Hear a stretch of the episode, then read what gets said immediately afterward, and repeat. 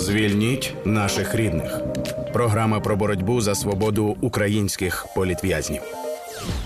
Це прямий ефір Громадського радіо. Він продовжується програмою «Звільніть наших рідних». Наша програма під час війни розповідає історії людей, міст, сіл, цілих регіонів, які опинилися у полоні російських окупантів. Ми говоримо про воєнні злочини Кремля і його військ щодо українського народу. Ця програма є ініціативою об'єднання родичів політв'язнів Кремля. Проект наш відбувається за підтримки американського народу, надані через Агентство США з міжнародного розвитку ю ес ей ай ді в рамках проекту «Права людини в дії». Ведучі Анастасія Багаліка та Ігор Котелянець. Разом з нами над випуском працює звукорежисер Євген Глібов і відеоредакторка Таня Марія Литвинюк. Наша програма завжди про воєнні злочини Кремля, завжди про долі українців, які опинилися в полоні окупантів. Ми закликаємо фіксувати і передавати правозахисникам і правоохоронним органам будь-яку інформацію про злочини росіян, які вони зчинюють на нашій землі. Це необхідно для того, щоб добиватися правди, справедливості і засудження винних. Будь ласка, робіть це тими способами, яким довіряєте ви. Один з тих, яким вам точно доступний, це телеграм-бот, який називається «Енергодар-сос». Одним словом, знайти його дуже просто.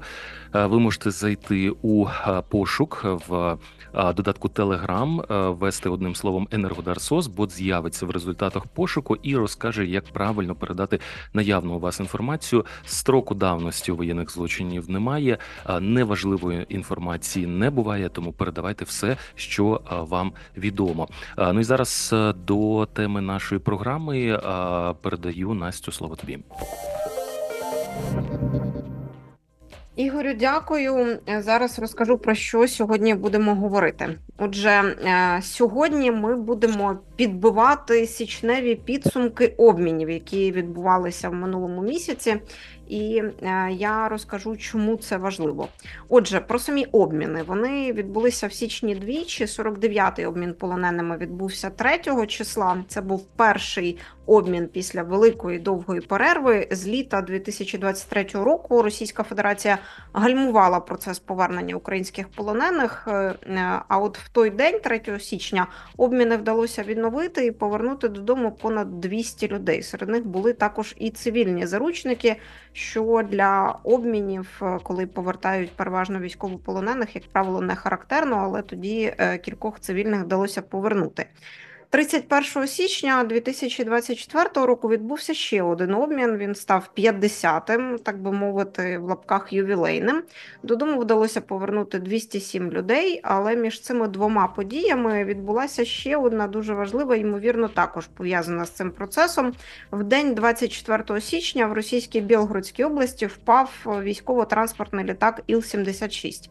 І, як ви пам'ятаєте, росіяни тоді одразу заявили, що на борту нібито перебували українські військовополонені, звинуватили Україну в тому, що це вона сама збила борт. Втім, жодних доказів чи підтверджень немає досі. Нагадаю, сьогодні другого лютого, пройшло вже понад тиждень з тієї події, досі ніяких підтверджень немає. Ні тіл, ні доказів, ні фото з місця катастрофи, нічого росіяни не надають. І що важливо зазначити, що координаційний штаб, який відповідальний за процес обмінів з Російською Федерацією, тоді підтверджував, що в цей день, двадцять четвертого січня, справді мав відбутися ще один обмін полоненими, але він не відбувся. І з того часу були певні побоювання, що Російська Федерація знову почне затягувати процес. Втім, на щастя, цього не відбулося. Обговорювати ці січневі, січневі події ми будемо з Тетяною Катриченко, координаторкою медійної ініціативи «За права людини». Тетяна вже з нами тут на зв'язку. Доброго вам дня. Вітаю вас. Спробувала максимально вичерпно, але коректно підбити ці підсумки. Дуже важко зрозуміти досі, попри те, що події, вони якби відбулися вже, от я маю на увазі двадцять четвертого січня, відбулися понад тиждень тому.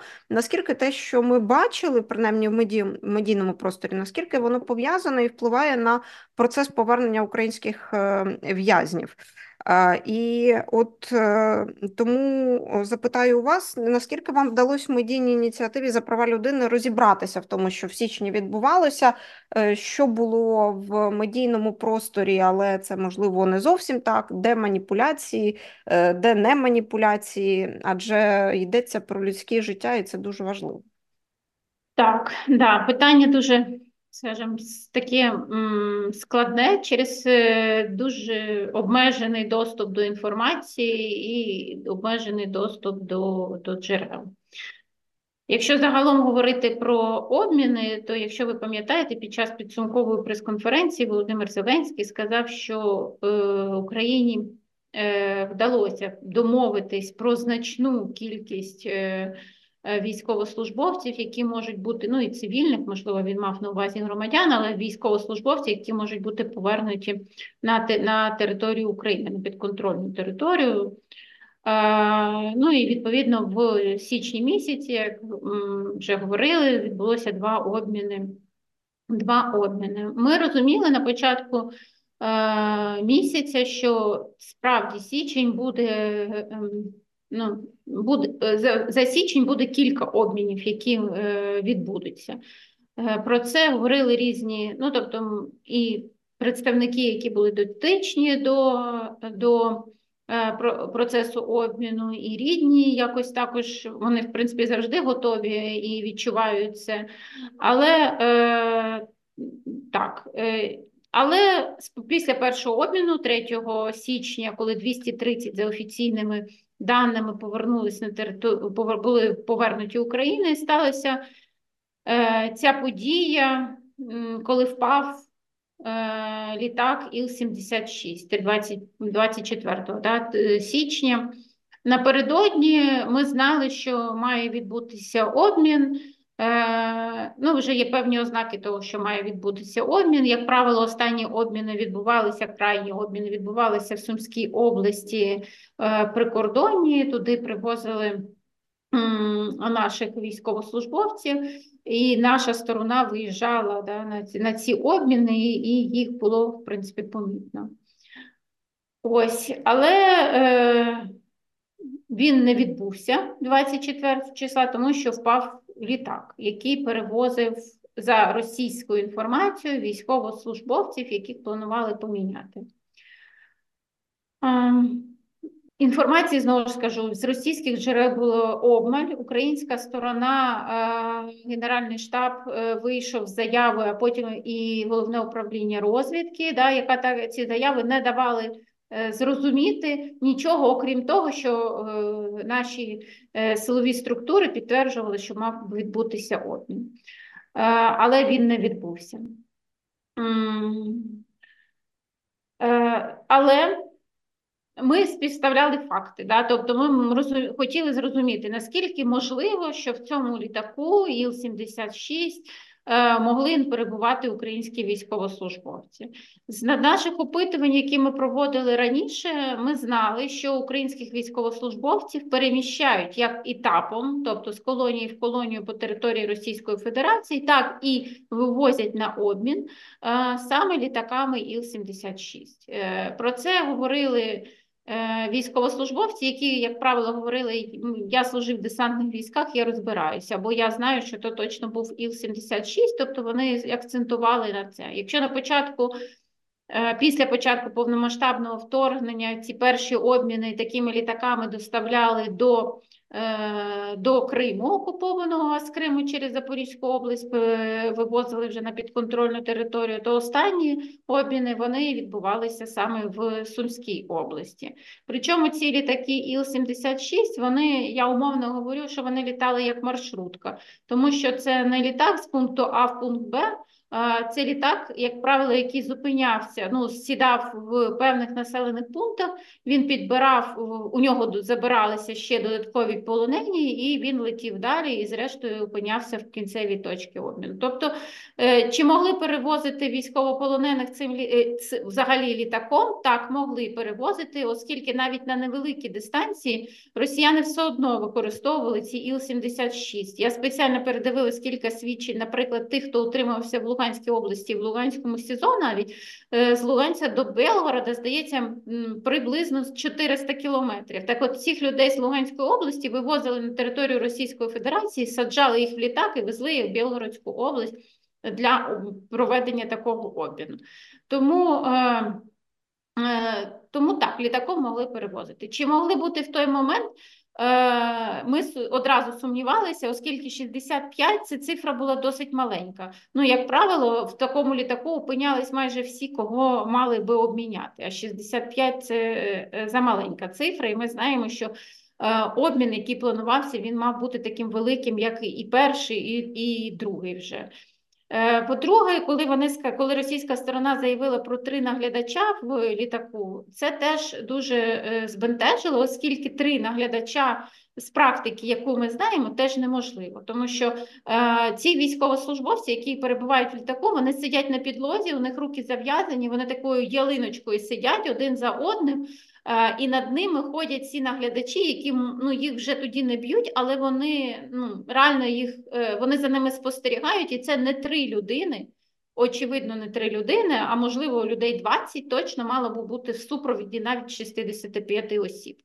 Ну і далі ми вже бачимо знімки, ми бачимо інформацію про е, ідентифіковані тіла, і ми розуміємо, що е, ну, ми не бачимо тієї картини, принаймні, яку, про яку ми мож, могли думати, коли був збитий ем ейч сімнадцять, да, коли да, рештки тіл були розкидані на певній території в радіусі кількох кілометрів, і також е, рештки тіл були розкидані після е, падіння, збиття літака іл сімдесят шість в Луганському аеропорту, якщо пам'ятаєте, теж в дві тисячі чотирнадцятому році. Тобто ми співставляли ці ще катастрофи і, відповідно, теж е, ну, розуміли, що це має бути по-іншому. А я от хочу ще у вас запитати, оскільки медійна ініціатива «За права людини» робила розслідування з тієї інформації, яка принаймні є в відкритих джерелах, і з того, що говорили повернуті з полону люди, про теракт в Оленівці. Це теж подія, хоча і не авіаційного характеру, але це акт агресії проти військовополонених, які утримувалися на території колонії в Оленівці. І ну, тут можна шукати якусь логіку в тому, як Російська Федерація повідомляла про те, що це сталося, тому що коли це сталося, і інформація з'явилася, теж спочатку були там якісь попередні версії того, що це фейк, але потім почали з'являтися свідчення, які поступово почали підтверджувати. Так, вони не підтверджували російську версію того, що відбулося, бо росіяни говорили про влучання Хаймарс і таке інше, але вони підтверджували, що така подія відбулася, тобто був вибух на території колонії і, на жаль, загинули люди, які там утримувались. І от з того, як інформація просочувалась в український простір і як реагували офіційні представники української влади, відповідальні за процеси обмінів, це і ГУР, і координаційний штаб, чи у вас є якесь відчуття схожості чи навпаки, тобто за цими якимись маркерними речами можна зробити висновок, що літак іл сімдесят шість не перевозив військовополонених. Чи, чи навпаки можна зробити висновок, що події схожі і характер реакції теж схожий?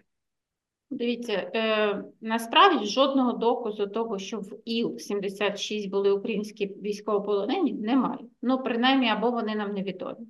Коли ми говоримо про вибух в Оленівці, то тоді йдеться про те, що е, на окупованій території стався вибух, і е, на наступний ж день да, в е, межах Оленівки, цієї колонії, в межах бараку опинилися журналісти, російські журналісти і журналісти навіть агенції Reuters, які саме агенція Reuters і рознесла ці знімки е, вибуху всередині по світу, скажімо так. Якщо ми зараз подивимось, то Reuters – та агенція, на яку посилаються саме фотоматеріали.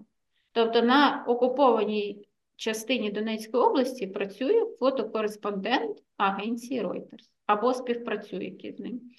Я думаю, що на території Російської Федерації є не один фотокореспондент, який може так. співпрацювати з агенцією Reuters. І, скоріше за всього, якщо б там а, було те, про що ми говорили раніше, то фотокореспондент агенції Reuters міг би опинитися на, а, принаймні на території, а, на цій ділянці, на якій а, не те, що впав літак, а яка була так задіяна да, в цю всю подію. Але жодних фотографій, саме таких, на яких було б видно ці рештки тіл в тому обсязі, які там би могли бути. Якщо ми згадаємо обсяг тіл двораку Оленівці обгорілих, ми їх всі бачили на наступний день. Ну, тобто, не обов'язково нам було навіть показувати ці такі тіла, які лежали біля бараку, але ну, їх теж показали, але і рештки були обуглені такі тіла. Тут тако вони, якщо б це було, вони могли, мали б показати. Ну, принаймні, або існує рішення, відповідно до якого вони не хочуть показувати да, такі, такі картинки. Але ж, ну, логічно думаючи, що ну, цей літак, коли вибухав, коли він падав, він же не вибухав в якоїсь зоні, там, огорошений якимось парканом. Да? Тобто, що ніхто не може зайти. Думаю, що хтось би мав би туди зайти. Тому ще раз кажу, що, е, яка, що спільного є між цими двома подіями, вибуху в Оленівці і падінню літака, це те, що Російська Федерація повідомила, що внаслідок обох двох, двох подій загинули українські військовослужбовці, українські військовополонені. Це єдине, що об'єднує ці два, ці дві події. Всі інші події, вони різняться, ну все інше, як далі розвивалися події в колі, вони різняться. І якщо ми там бачили і розуміли, що в Оленівці ми розуміли, що так, вибух стався і українські військовослужбовці загинули, бо ми бачили фотографії і відео, і були свідчення, і навіть були свідчення на там, якихось анонімних телеграм-каналах, то тут ми бачимо також відео і фото. Ну, ви, мабуть, бачили, там є теж рештки тіл, дуже обмежені, але ну, складно сказати, кому належали. Чи це екіпаж, чи це ті, хто так. там... Тетяно, а скажіть, будь ласка, от е, е, е, якщо ну, основуватись... Екіпажу, на... До речі, я подивилась фотографії екіпажу спеціально. Вони там були в коротких сорочках, ну, тобто вони були в футболках або сорочках на деяких фото, і я ще пошукала, у них не було таких татуювань.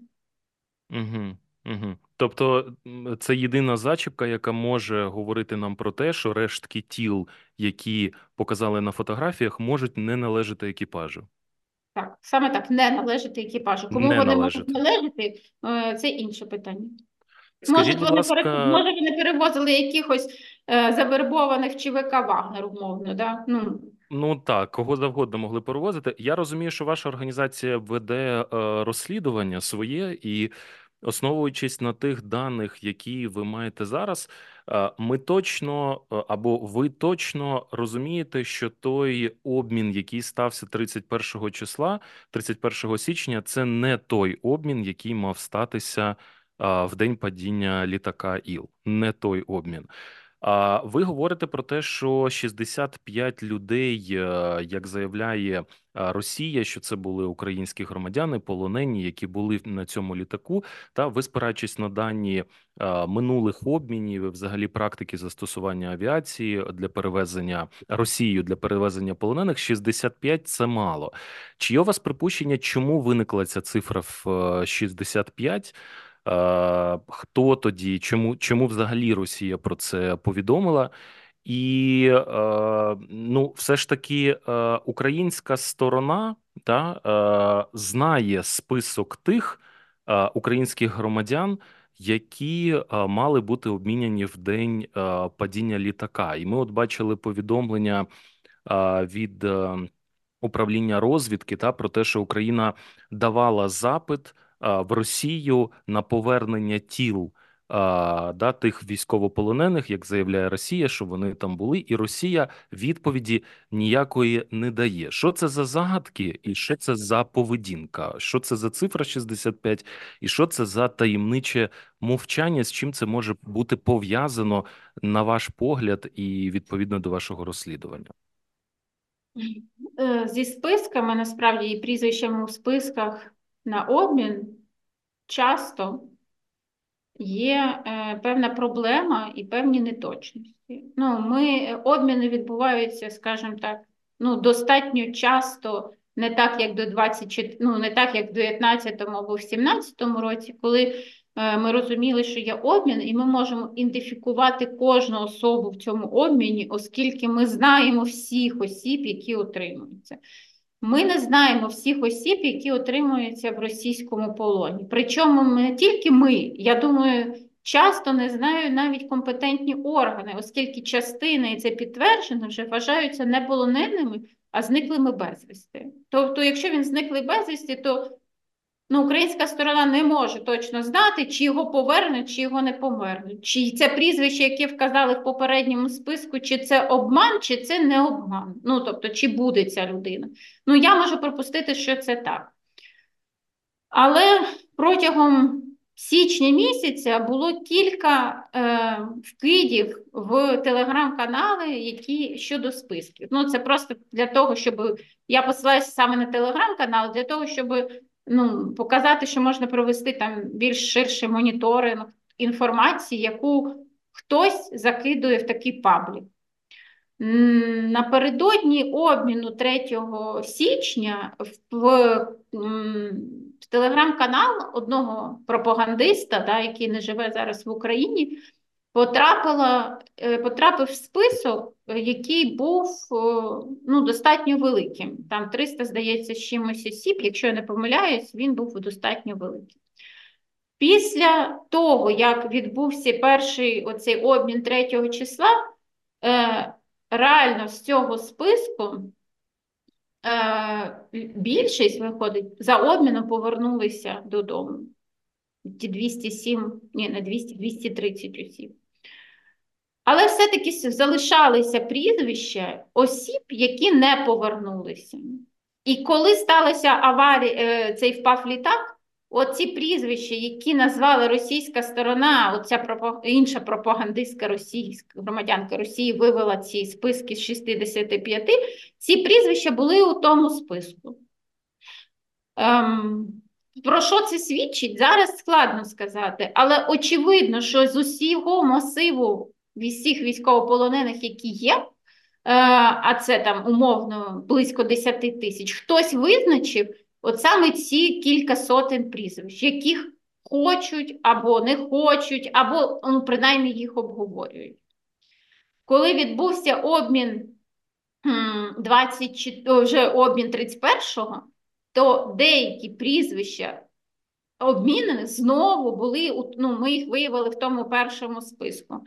Але, ну, ясно, що жодної особи, яка була в списку шістдесят п'ять, не було в цьому новому обміні. І що важливо, що на початку, ще коли впав літак, ми теж про це говорили, що одне прізвище одного військовослужбовця було і в списках третього січня. Тобто ми думали, що цього військовослужбовця поміняли третього січня, потім росіяни його внесли, цей Іл сімдесят шість. Ну, але зрештою ми помилялися, цієї особи, про яку йшлося, і багато медіа теж потім писали, її не було в списку третього січня, в обміні третього січня. А, тому весь список на шістдесят п'ять осіб – це особи, які не були повернуті на територію України не, впер... не третього січня, не тридцять першого січня, тобто їх доля реально невідома. Те, що ми знаємо з опитувань, що станом на ну, там деякі військовослужбовці, які були поміняні третього числа, вони говорять про те, що вони бачили деяких осіб з цього списку, з ними нічого не відбувалося, вони були в камерах, і навіть в одних і тих же камерах вони з ними перебували. Тобто, ну... Вони були, ну, тобто у нас є підтвердження, що деякі з них ну, точно були живі. Ну, ми думаємо, що вони всі були живі. А, дозвольте уточнити, деякі зі списку шістдесят п'ять а, були живі? Е, ні, ну, я не можу сказати деякі. Я кажу, що ми опитуємо військовослужбовців, обмінених третього січня до ІЛ. І вони говорять, що ці військовослужбовці, які деякі з них, ну яких вони знають, ми не можемо всіх опитати, деяких, е, яких вони знають, вони були поряд з ними станом на третє січня.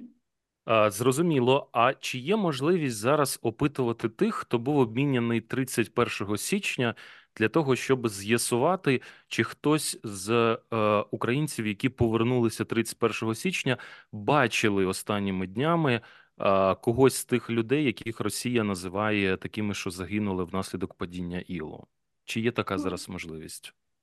Я думаю, що ця можливість, я сподіваюся, є у наших правоохоронних органів, і вони цим займаються в першу чергу. Ви не опитуєте? Ви не опитуєте? Ні, поки не опитуємо.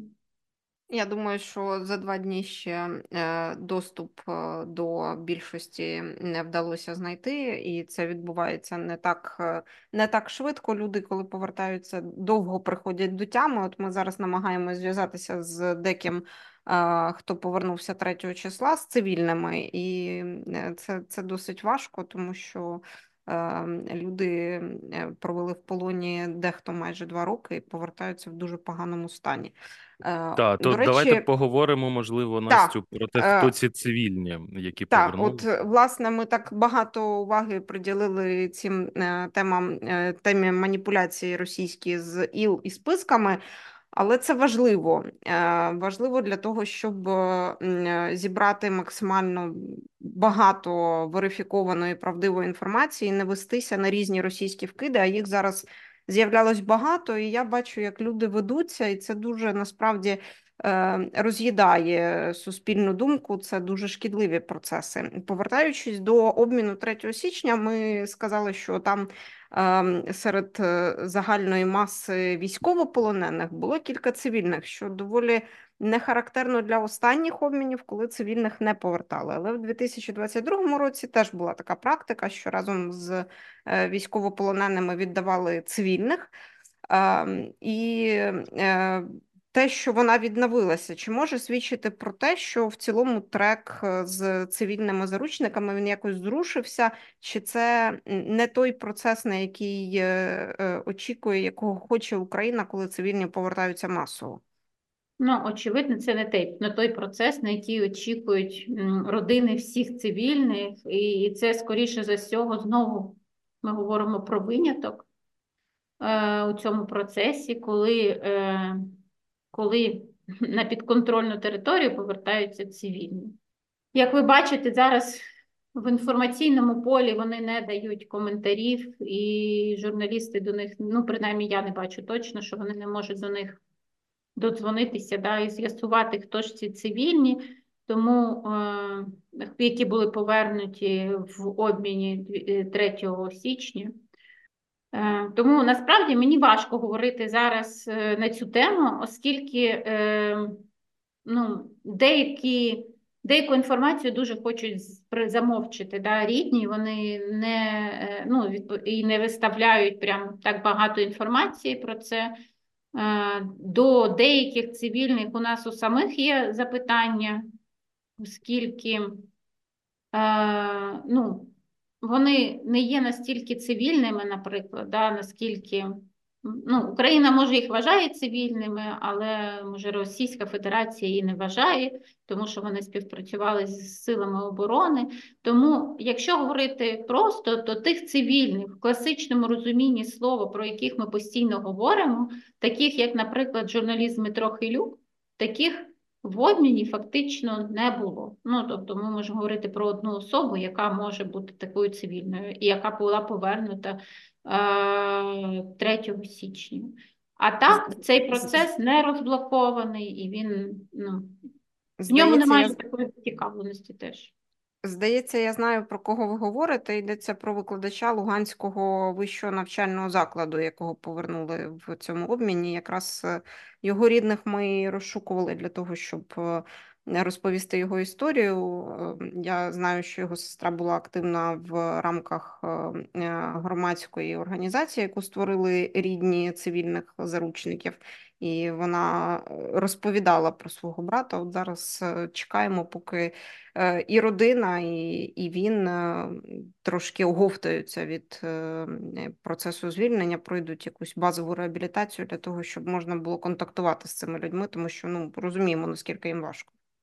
Ну і з іншого боку, я, ми розуміємо те, що людям дуже важко, і військовослужбовцям, ну тобто є дуже складні випадки, і те ж саме з цивільними.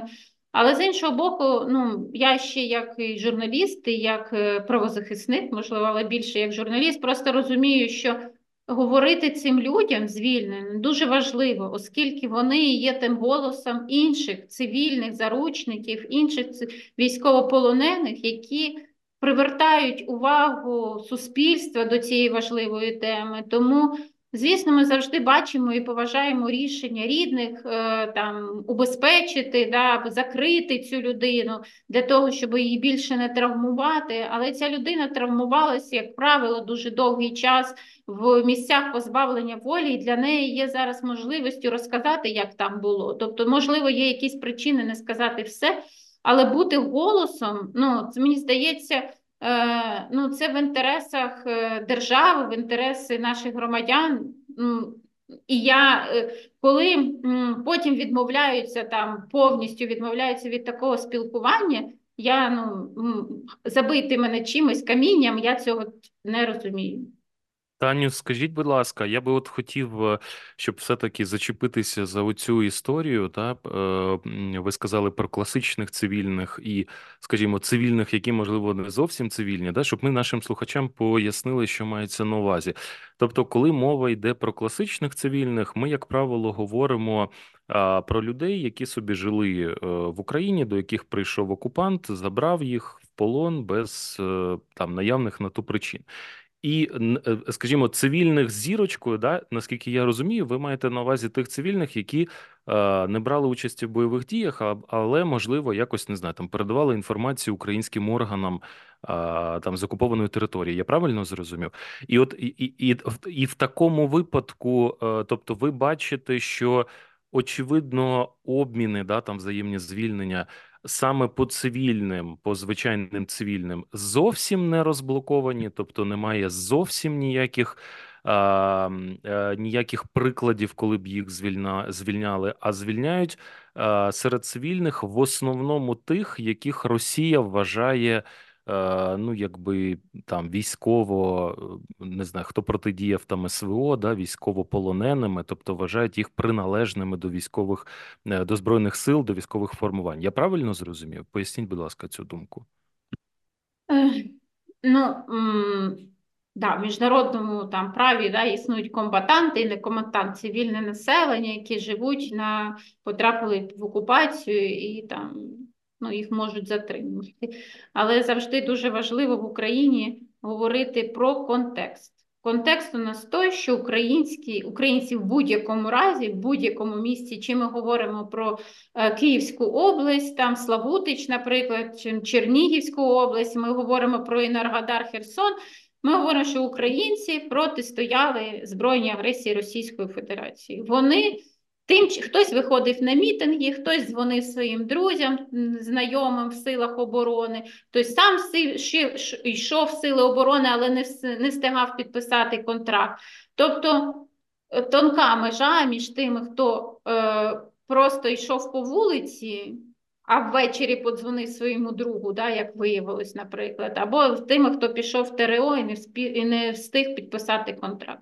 Так, тому тут межа. Але так, є, е... ну, принаймні ми так думаємо, і всієї цієї інформації, хто кому подзвонив або не подзвонив, да, е... ми теж не можемо знати. Ми ж не, не були свідками, да, цих дзвінків. Нам ніхто не зобов'язаний про це говорити, зрештою. Тому ми можемо лише говорити, що українці чинили опір, будь-який е, можливий для них спосіб, або залишалися на своїх робочих місцях, щоб підтримувати там інфраструктуру, діяльність, да, або як в органах місцевого самоврядування своєї громади.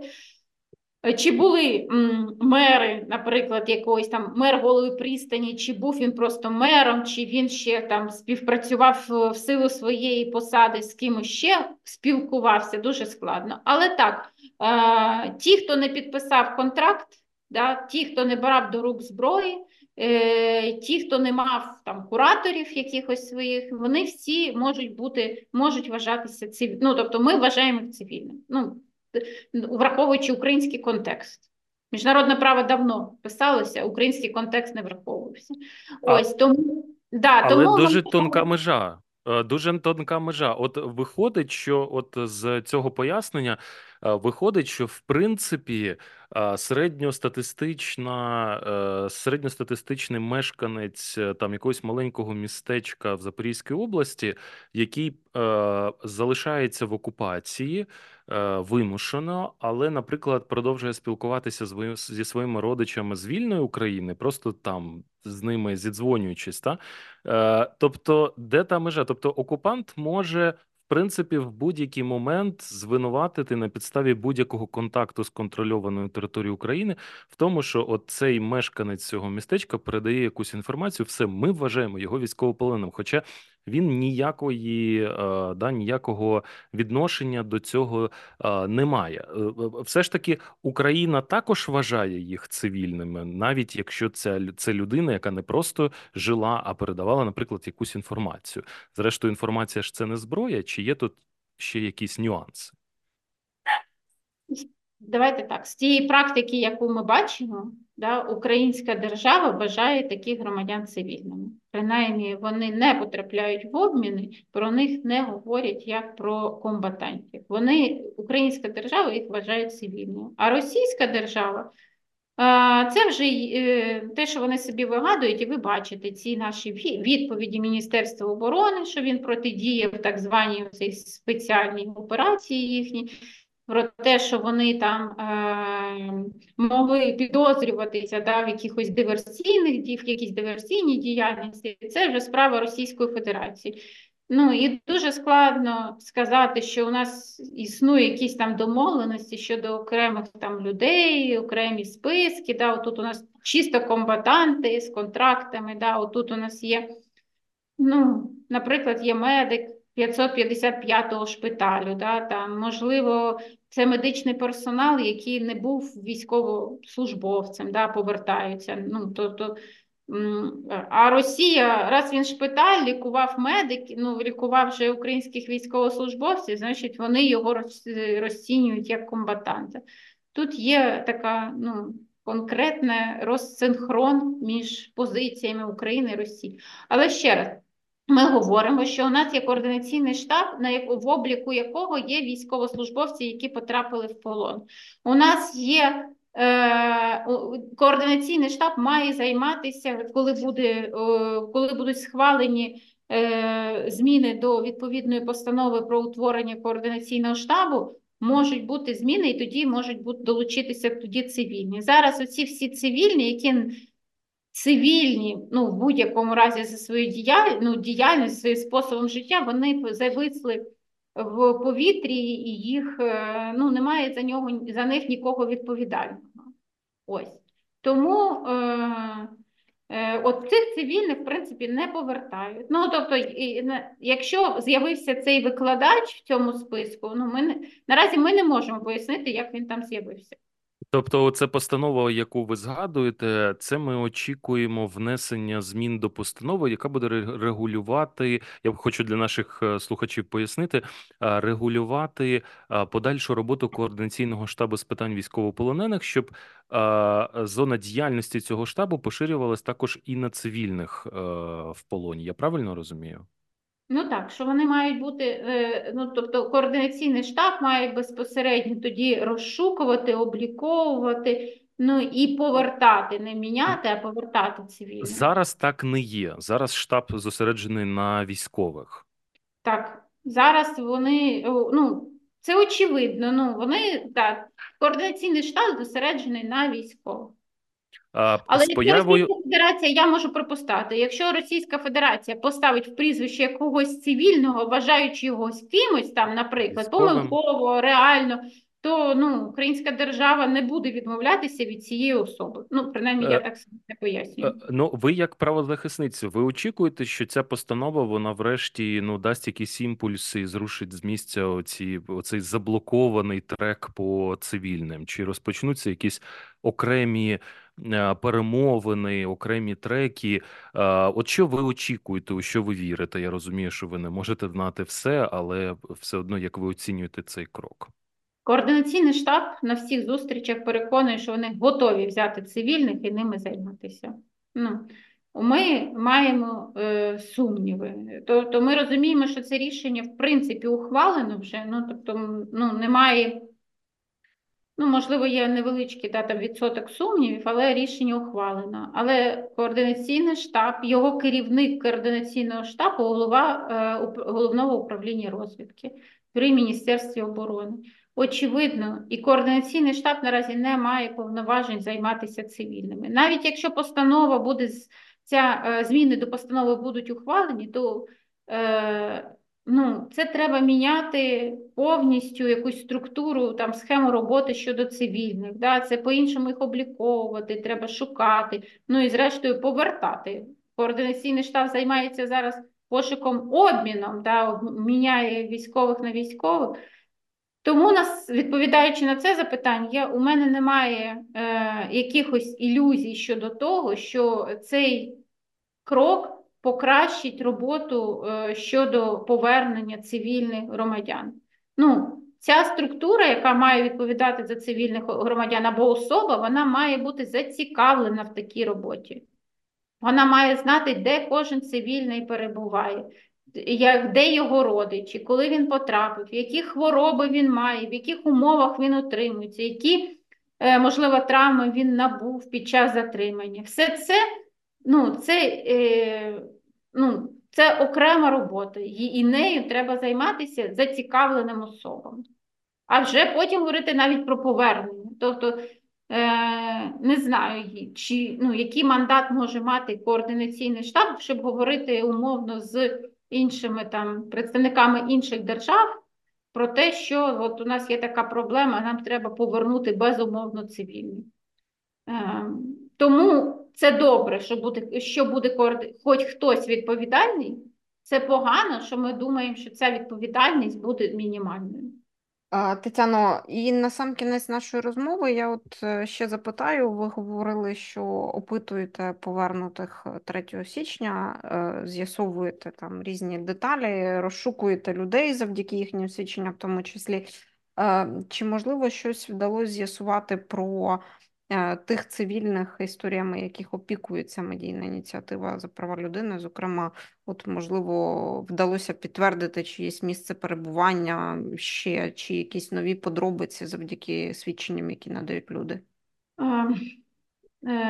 Не тільки третього, але реально у нас на цьому тижні була дуже цікава історія, коли один військовослужбовець сказав, що перебував поряд з одним цивільним з Київської області, мама якого весь час його розшукує, і про нього не було жодної звісточки, де він перебував. Просто настільки, ну, це велика радість для мами, щоб почути, що її сина, причому пораненого під час подій в Київській області, під час окупації Київської області, бачили, з ним говорили і сказали, що ці травми, які він отримав, трохи загоїлися. Ну, це, е, ну, якби, насправді, це щастя і для рідних, і, так, і для нас. Ми розуміємо, що ми не можемо знати про всіх, і всі-всіх бачити не можуть, але у нас достатньо, як у громадської організації, достатньо невеликі спроможності. У держави ці спроможності набагато більше. І дуже би хотілося, щоб держава використовувала всі ці можливості, які вона має, саме і для таких моментів також. Що ж, будемо вам дякувати за участь у цій розмові. Вона була нелегкою, тому що розібратися в усіх подіях січня довкола обмінів українців, які наразі вдалося розблокувати, принаймні трек по військовополоненим, з Російською Федерацією, досить важко. Я нагадаю, що Ми робили це завдяки тому, що говорили в ефірі програми «Звільніть наших рідних» з Тетяною Катриченко, координаторкою медійної ініціативи «За права людини». Ну і е, нагадую, що ефір програми «Звільніть наших рідних» для вас провели я, Анастасія Багаліка, мій колега співведучий Ігор Котелянець, Євген Глібов за звукорежисерським пультом, Таня Марія Литвинюк, наша відеоредакторка, цією командою працювали сьогодні. Е, дякуємо всім, хто дивився і слухав. Прощаємось, слухайте. Думайте. Звільніть наших рідних. Програма про боротьбу за свободу українських політв'язнів.